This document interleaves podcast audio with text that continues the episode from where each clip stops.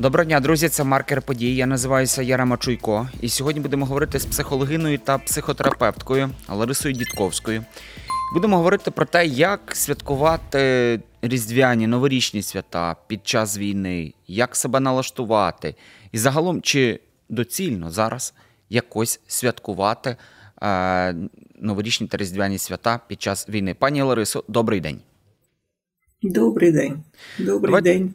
Розпочнемо десь такого... Тішуся, що це комусь важливо, тішуся, що це комусь потрібно, ну і будемо Та слухайте, мені здається, це всім важливо, адже і всім потрібно, адже всі ми зараз як певним чином причетні до війни. Хтось більше, хтось менше, mm-hmm. але це точно так. Давайте розпочнемо більше з такого загального питання. Ваша яка думка, отака поки загальна, так?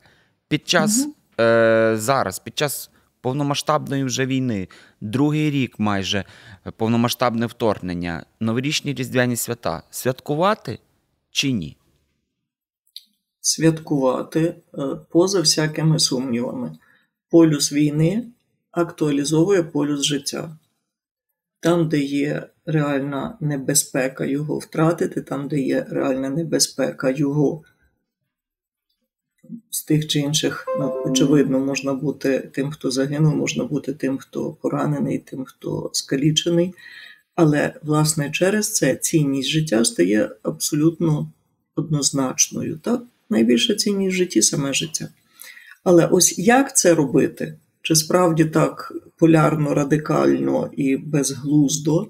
Чи робити це адекватно, зрештою, навіть самі бійці, самі ті, котрі боронять наше життя, самі ті, котрі готові віддати його за те, щоб життя продовжувалось, вони не воюють для того, щоб всі решта страждали, мучилися і були такими мазохістичними, жертовними, які відмовляють собі геть в усьому. Ні, вони воюють за те, щоб життя продовжувалось. І оскільки життя продовжується, то якраз навіть символічне народження Сина Божого, правда ж? Це про нове життя, це про життя, яке має бути чистим, світлим, праведним або правильним, або тим, який, власне, і, ну так якби, сповідував своєю появою Син Божий. Але, повторюю ще раз, способи і форми того святкування, оце вже буде означати адекватність чи неадекватність, доречність чи недоречність. От ви двічі сказали про слово адекватність. Мені цікаво почути від вас. От адекватне святкування, на ваш погляд, яким воно має бути і яке воно адекватне святкування зараз? В першу чергу воно душевне. Чому? Бо це свято душі. Чи Різдво Христове, правда ж? Чи навіть той же Новий рік. Ну, це свято душі має бути. Не свято тільки там тіла, не тільки ці всі... там, не знаю, столи якісь там безмежні. По-перше, в сучасному світі ставлення до святкування як до можливості добре поїсти вже давно трансформувалося. Раніше люди там мали сурові обмеження, мали піст, вони були позбавлені святкової їжі в своєму щоденному житті і побуті. Ну, зараз щоденний стіл не відрізняється від святкового столу, правда ж? Mm-hmm. Колись чоловік чекав того Різдва, бо там заколять свиню, буде ковбаса, буде шинка, буде, зрештою, там кутя, пампухи, ще щось. Зараз все це є в доступі в щоденній їжі, в щоденній трапезі, і тому саме, ну, якби таке тілесне задоволення від свята, воно вже давно розмилося. Але душевне, духовне все-таки повинно залишатись. Чому? Тому що це оновлення, тому що це щось, що відрізняється від щоденної буденності, від щоденних якихось таких рутинних справ, від навіть, якщо називати речі своїми іменами, від нашої перманентної напруги. Ми живемо останні, навіть не два роки, а ми знаємо, перед тим, що була пандемія. І ця пандемія – це теж було психоемоційне виснаження, це теж було психоемоційне навантаження, і наше життя теж стало ненормальним, правда ж? Так... чудесним способом пандемія закінчилася за три дні. Чому? Тому що почалося ще більше жахіття. Але це означає, що вже роки ми маємо інше життя, інше, ніж було до цього. І ось цих два роки війни, з одного боку, так, це, це перемога добра над злом, це торжество справедливості во ім'я майбутнього, не тільки для себе, а для, для наших потомків. І воно має дуже дорогу ціну. Але, повторюю ще раз, в цьому такому щоденному психоемоційному навантаженні, в щоденному психоемоційному виснаженні мають бути ще якісь ресурси. З порожнього дзбана не налєш. Для того, щоб було що виливати, треба десь це поповнювати. Якраз нагода свят – це можливість поповнити цей емоційний дзбан, можливість поповнити його якоюсь радістю, якоюсь, врешті-решт, там, не знаю, казкою Нового року, казкою чуда і ялинки в хаті, або, бодай, запаху тої ялинки. Не чуда якоїсь там какафонії, якогось ну, такого е, пиру в часі чуми. Ні. Це буде якраз неадекватно, це буде якраз недоречно. Але зустрітися з рідними і з близькими. Просто відсвяткувати, повторюю, початок нового життя, початок нового року. Зрештою, озвучити свої надії і сподівання, тому що ми завжди про що кажемо, коли там дзвони новорічні або коли різдвяні дзвони, правда ж? Хочемо перемоги, хочемо світлого, хочемо миру, хочемо спокою. І воно доволі ритуально, а ритуали – це стабільність. Але воно не ритуально-формально, а воно ритуально-змістовно. Ми щиро в це віримо. Ми цим наповнюємось. Ми наповнюємось, озвучуючи наші мрії, озвучуючи наші бажання. Мені подобається, я прихильник десь також такої думки щодо того, що навіть впродовж цих двох років можна знайти певні позитиви. Їх можна знайти певні позитивні моменти, і на них потрібно налаштовуватися. Від того залежить десь наш настрій. Тут погоджуюся з вами. Мене цікавить така справа, і я знаю, що багатьох людей цікавить. Чи можна от на ці дні якось себе психологічно так налаштувати, щоб забути на певний час? Тобто те, що от в нас військові дії. Чи це не варто навіть робити? Тобто я маю на увазі повністю десь поглинутися саме у святкові дні. Чи це не потрібно робити, бо потім з цього стану важко буде вийти? Угу. Це правда. І я такий великий сторонник контакту з реальністю. Реальність – це не або-або. Реальність – це і. Це завжди інтегративність. Ми маємо чарівні посмішки і миле обличчя, але ми маємо ще інші частини себе, які ми ховаємо від світу. Правда ж? Це нормально, але без цих частин ми теж не ми. Так само тут. Так, робити вигляд, що в нас немає війни, немає фронту, немає небезпеки, що там немає членів ваших родин і сімей, ну це буде якоюсь такою дисоціацією, так, так якби заперечення реальності однієї і перескакування в таку інакшу дійсність. Але інтеграція – це коли так, в нас є фронти, в нас є війна, але в нас і є Різдво, і є Новий рік. І ми і хочемо побажати щастя і нашим захисникам, і нашій країні, і нашим родинам. І ми хочемо зробити, я вже почала говорити щось про ритуали, правда ж? Угу. Стабільність – це те, що гасить тривогу.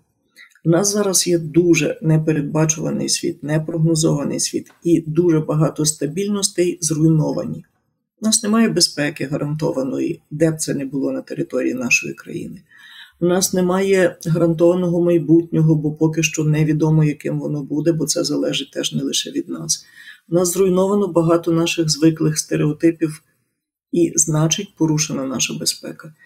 І якщо в цьому зберігаються якісь речі, які залишаються непорушними, наприклад, святвечір, наприклад, ялинка в домі, або хоча б гілка, або хоча б там іграшки, які нагадують те, що життя продовжується, і воно продовжується таким, яким воно було. Тому це не про заперечення, не про відщеплення, не про дисоціацію, а про приєднання. У нас є і ця частина нашого життя, і ось ця ресурсна, ця святкова, ця важлива, ця незмінна, незмінна. Пані Ларисо, хочеться почути від вас кілька порад, от як витримати той такий баланс, так? Баланс фото біля ялинки, виставляння фото, mm-hmm. виставляння взагалі ялинки, прикрашання ялинки, можливо, навіть певного фото з корпоративу, хоча будемо старатися від цього обмежуватися. І через кілька mm-hmm. миттєвостей ти вже бачиш жахіття, які відбуваються в Бахмуті, в Авдіївці.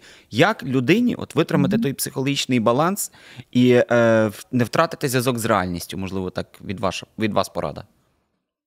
Ну, ось те, про що я вже казала. Забрати цю таку катастрофізацію І забрати це таке перебільшення, цю таку гіперболізацію. Опинитись на здоровій середині. Не на полюсах, так? Або смерть, або торжество життя, абсолютне.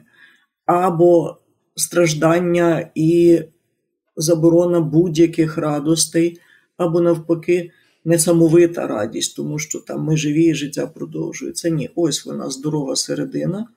Так, це наші рідні і близькі, вони з нами присутні. Адже дивіться, навіть в самому, ну, умовно кажучи, протоколі Різдва теж є така дуже хороша ідея, правда? Це свято, це народження нового життя, це дванадцять страв. Так, це святвечір, він пісний, завтра буде торжество народження Сина Божого. Але що ми лишаємо на тому ж столі? Ми лишаємо кутю для наших родичів, для наших предків, так? Тобто ми якби не заперечуємо, що є ті, котрі вже відійшли, котрі померлі. І ось цей ритуал з дитинства, ну він для мене якийсь такий очевидний. Це наше свято майбутнього, але це наш, наш зв'язок з минулим. І це не або-або, це і. І рівно так само тут. Баланс означає, так, ось наші фотографії з нашого родинного зібрання, чи з наших гостей, чи ще з чогось. Ну, але це не брутальні, це не вульгарні фотографії про п'яні танці, чи про якісь [S2] Uh-huh. [S1] Там, не знати, які радикальні якісь такі прояви несамовитого щастя. Тому що в цей час нікуди не поділася наша війна. І в цей час нікуди не поділися люди, які захищають ціною власного життя ось цю нашу можливість святкувати. Так, вони не хочуть, щоб ми страждали, і щоб ми лише мучились і прямо посипали голову попелом від відчаю, але пам'ятати про ціну нашого святкування точно mm. доречно. Ми здебільшого говоримо про те, як саме поводити е, себе дорослим людям, так? Е, а от ми все ж таки розуміємо, що і Різдво, і Новий рік – це багато в чому для дітей. Як от дорослим поводити себе з дітьми? Як їм пояснювати от ті певні норми святкування, певні навіть обмеження, давайте так говорити, тобто святкування, які mm-hmm. зараз от ми е, маємо. Яка ваша mm-hmm. порада, як себе поводити з дітьми? Знаєте, е, діти мудріші, ніж нам здається. І діти справді є дуже інтуїтивні і спонтанні, але вони прекрасно чутливі до почуттів. Так, вони чутливі навіть не до слів, вони чутливі до почуттів. Ми розуміємо, що це та мова, якою володіє, це універсальна мова, мова наших почуттів. І слова, які ми вимовляємо, і дії, які ми робимо, переконливіші для дітей дії. Тому, якщо ми будемо транслювати свою таку спокійну, лімітовану, дозовану стабільність і в той же час таку світлу радість, діти будуть до цього теж приєднуватися. Якщо ми будемо в якихось там горюваннях, розпачах, відчаях, а діткам казати, ви тут веселіться, або ви тут радієте, бо Миколай прийшов, це не буде теж конгруентним, бо діти считають цей подвійний меседж. Тому дітям треба пояснити, що так, це свято, так, воно важливе, так, воно дуже-дуже радісне, і ось є хтось, хто приносить тобі подарунки, але ось є ціна того свята. І навіть в маленьких діточок, правда, коли ми їм казочки розповідаємо, то в цих казочках вже закладена ця ідея ціни. Ну, тому що направо підеш, там голову загубиш, наліво підеш, ще там щось маєш загубити. Тобто ти маєш заплатити за те, що в тебе буде. Приказки про це, так? Хочеш кататися? Гаразд, але вмій саночки возити. І тут якби mm-hmm. добра нагода діток на їхній дитячій мові, яка їм добре зрозуміла, теж донести їм ціну цього свята, правда ж? І тому воно стає відразу таким якимось ціннішим, але не тільки своїм задоволенням, а власне тим, що за нього платять, і за нього платять ті, хто нас боронять. І це не означає, що дітям теж треба бути там якимось там дуже-дуже чемними і дуже обмежувати себе в дитячих радостях. Вони не так багато їх зараз мають. Вони живуть в онлайні, вони вчаться в онлайні. Але це свято, повторюю, буде таким, яким ми його для них зробимо. Якщо ми зробимо для них правильне свято, адекватне свято, подякуємо нашим захисникам, подякуємо нашим родичам, які там десь є. Організуємо з, ним, з ними відеозв'язок, який для цього можливий. Навіть ті дітки, вони можуть читати віршики, які вони завжди читали на новорічних ранках, правда ж? Але вони можуть читати їх для тих, хто на фронті. І цей віршик стає трохи іншим. От ви десь читаєте, напевно, мої думки, тому що я якраз хотів вас запитати, от як нам зберегти певну такий зв'язок, навіть перебуваючи за різдвяним столом, новорічним, от з військовими, тому що завдяки хлопцям, які перебувають на лінії фронту, ми і можемо насправді десь так ситуативно перебувати в спокої. Ось окрім цих порад, які ви назвали щодо дітей, які ще від вас поради, щоб цей зв'язок, от він був? Дивіться, зв'язок – це завжди те, в що інвестують зусилля. Це я завжди кажу, це як багаття, воно горить лише тоді, коли до нього носити дрова. Якщо ми дрова до вогню не носимо, вогонь гасне, яким би він не був. Що може бути дровами, яке буде посилювати це багаття, так? Сказати їм про те, як вони нам важливі і потрібні, сказати їм про нашу вдячність. Сказати їм про те, що ми віримо, що наступне Різдво або наступний Новий рік буде вже з ними в нашій мирній хаті, за нашим спільним столом. Сказати про те, що вони є частиною нашого святвечора, що вони є частиною того, ну якщо це можливо організувати, повторюю, з будь-яким ні, ну то смс-ки відправити. Ну ми ж розуміємо, що зв'язок це теж не прямо тоді, коли ми цього хочемо. Але зробити якісь подарунки, ну, окремі тарілки ставити, ми знаємо, що це ритуально, так якби ставлять для тих, хто відсутній, об'єктивно вже відсутній. Тому я не думаю, що це правильно буде, угу. Бо ми ставимо окремі тарілки, ми знаємо, для померлих. Так? Ну, ми кажемо не тоді, коли вони там не присутні за столом, а тоді, коли угу. ми залишаємо цю кутю на столі для тих, кого нема з нами. Угу. Але сказати, що ось тут сидить тато, так? Ну, кожна родина може мати якісь традиції, мати своє стале місце, де сидить господар, де сидить господиня і так далі. І тато тут теж зараз з нами є. Але він боронить нашу святвечерю, він боронить наше життя. Ось згадати про них при різдвяній вечері, при спільному столі, подякувати і помолитися за їхню безпеку, здоров'я, життя і повернення. І таким чином присутність цих рідних, вона буде не просто абстрактною, а вона буде реальною, бо цю молитву будуть промовляти всі, хто зібрався за столом. Вони всі будуть просити заступництва Господа для того повернення того їхнього рідного і близького. Знову ж таки, якщо можна якісь передачі, якщо можна якісь посилки, ми знаємо, що ми це все, як правило, перед святами робимо. Чи можуть їх туди доставляти, звичайно? Чи можуть звідти щось дуже доставляти? Ну, ми розуміємо. Але чи можна їм організувати якісь домашні подарунки від тих же маленьких дітей, від тих же членів родини, від себе? Це і буде підкріплення цього зв'язку. Якщо вогонь не кидати дрова, він гасне. Пані Ларисо, наостанок, знаємо про те таке банальне, так? Що плануєте, що планується? Ми от зараз десь так напередодні вже дві тисячі двадцять четвертого року, ось людям, чи планувати їм наступний рік, чи будувати якісь собі плани, чи думати взагалі про майбутнє? От який ваш, яка ваша думка щодо цього приводу і як діяти людям? А, дивіться, в мене, напевно, буде три таких речі. Одна з них концептуальна. На жаль, це не перша і не остання війна на світі. Треба просто подивитися, як люди радили собі з цим раніше. І не вигадувати ровер там, де на ньому вже їздили. Був відомий світові такий психолог Віктор Франкл, чоловік, який є автором цілого напрямку логотерапії, так, книжку, яку він написав «Людина в пошуках сенсу». І він був в'язнем концтабору, і він був там роки. І він казав, першими гинули ті в концтаборі, котрі думали, що все швидко закінчиться. Другими гинули ті, котрі думали, що це ніколи не закінчиться. Виживали ті, котрі, власне, жили тут і тепер, тут і тепер. Але це не означає, що вони не планували майбутнього. Якраз ті, котрі планували майбутнє, котрі мали ось цей сенс. До прикладу, хтось хотів обов'язково вижити, щоб написати книгу, яку він не докінчив. І це було його опорою. Але це було його мрією. Мрія має мотивуючу функцію. Вона допомагає людині. Це головна фраза Віктора Франкла. Якщо знаєш, для чого жити, можна витримати будь-яке як. Хтось хотів виростити дітей, і вони точно десь там лишилися в безпечному місці, але вони були ще маленькі. І це було дуже важливо для цих в'язнів концтабору повернутися і побачити їх дорослими, і докластися до того. Хтось тримався на коханні до своєї дружини чи чоловіка, mm-hmm. власне, як сам Віктор Франкл. І це було мрією, але ця мрія була абсолютною опорою. І вона була дуже реальна, дуже предметна мрія.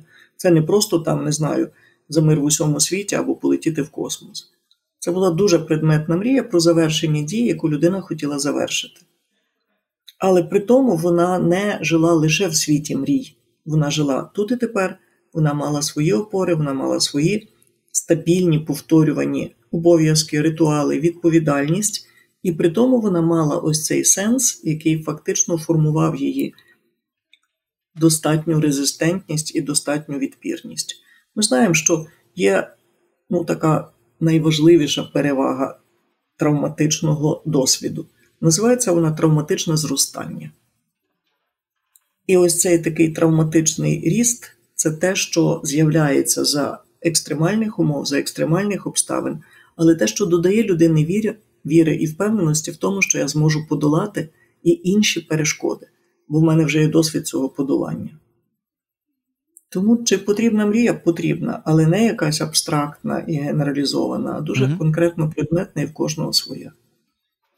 Зрозуміло. На цій такій, я так вважаю, позитивній ноті завершимо нашу розмову. Нагадаю, спілкувалися з Ларисою Дідковською, психологиною та психотерапевткою. І поспілкувалися, як на мене, дуже продуктивно. Я сам обов'язково ще раз цю розмову прослухаю. Поговорили про те, як святкувати Новий рік, як Різдво, як не втратити зв'язок з військовими на час цих святкувань. Загалом вийшла дуже приємна і комфортна розмова. За це вам дякую.